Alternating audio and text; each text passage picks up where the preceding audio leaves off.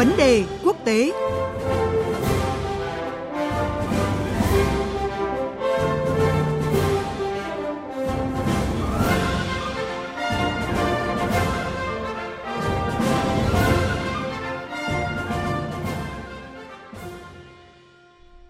Thưa quý vị và các bạn, sau 2 năm gián đoạn vì đại dịch COVID-19, hôm nay 16 tháng 1, Diễn đàn Kinh tế Thế giới lần thứ 53 khai mạc tại Davos, Thụy Sĩ, quay trở lại với khung thời gian thường lệ là tháng 1 hàng năm.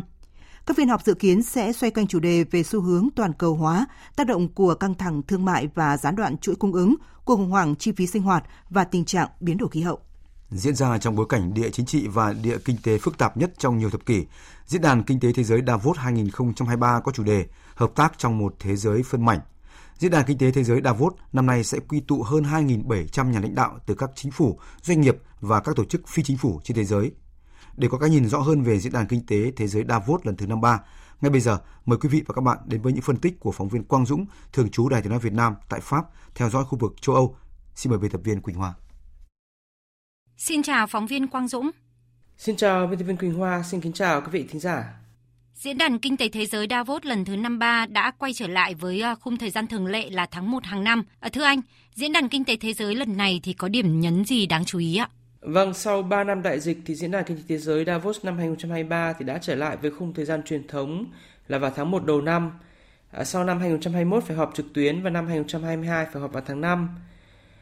Dù chỉ là một chi tiết nhỏ nhưng đây cũng có thể xem là một điểm đáng chú ý đầu tiên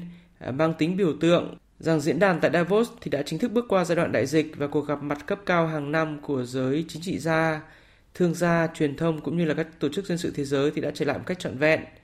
Điểm đáng chú ý thứ hai của diễn đàn kinh tế thế giới Davos năm 2023 à, có lẽ là sự thiếu vắng khá nhiều các nguyên thủ các cường quốc kinh tế lớn trên thế giới. Trong số nhóm nước công nghiệp phát triển G7 thì chỉ có Thủ tướng Đức ông Olaf Scholz là sẽ góp mặt và sẽ có một bài phát biểu trong ngày 18 tháng 1.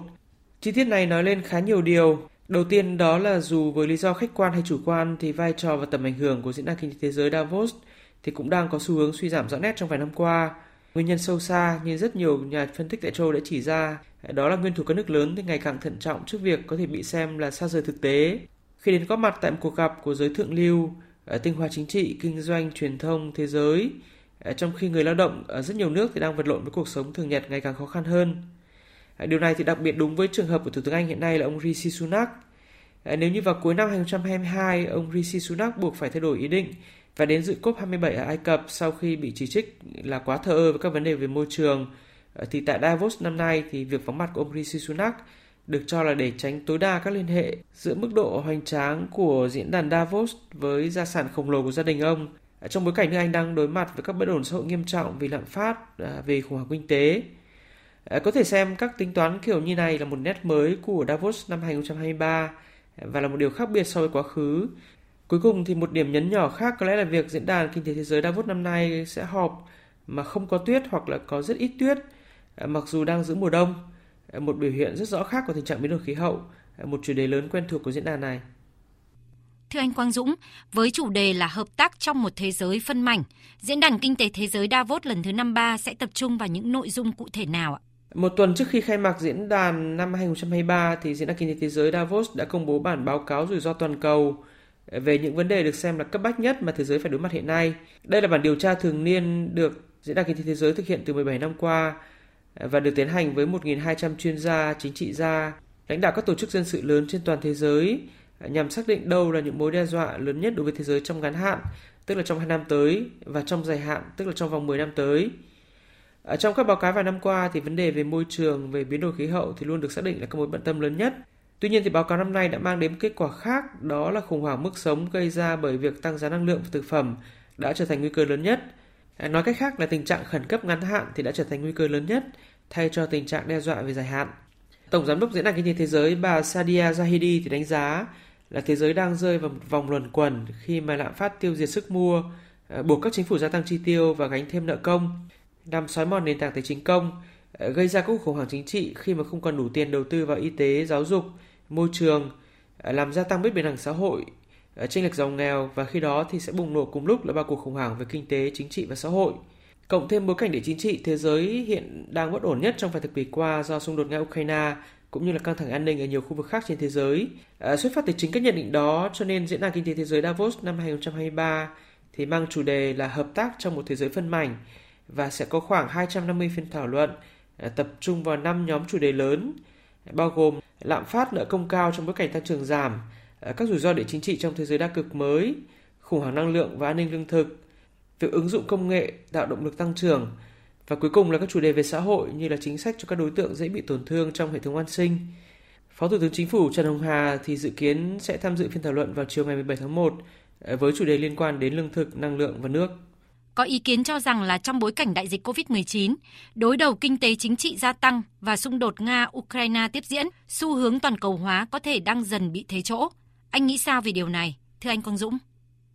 Đây chính là một trong những câu hỏi được đề cập đến đầu tiên tại Diễn đàn Kinh tế Thế giới Davos năm nay với một phiên thảo luận mang tên là phi toàn cầu hóa hay tái toàn cầu hóa tổ chức vào sáng mai 17 tháng 1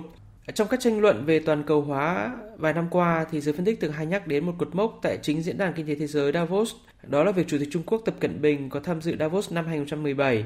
và có một bài phát biểu hết sức đề cao chủ nghĩa đa phương, tự do thương mại quốc tế cũng như là các động lực của toàn cầu hóa.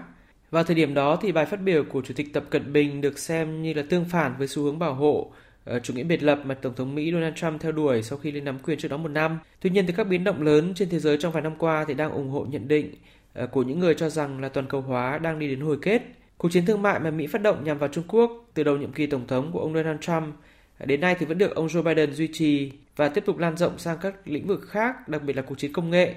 Ờ, đại dịch Covid-19 và việc chuỗi cung ứng toàn cầu nhiều lần đứt gãy thì cũng khiến nhiều nước phương Tây thay đổi chiến lược, tìm cách giảm bớt sự phụ thuộc vào chuỗi cung ứng ở châu Á, ít nhất là trong các lĩnh vực chiến lược.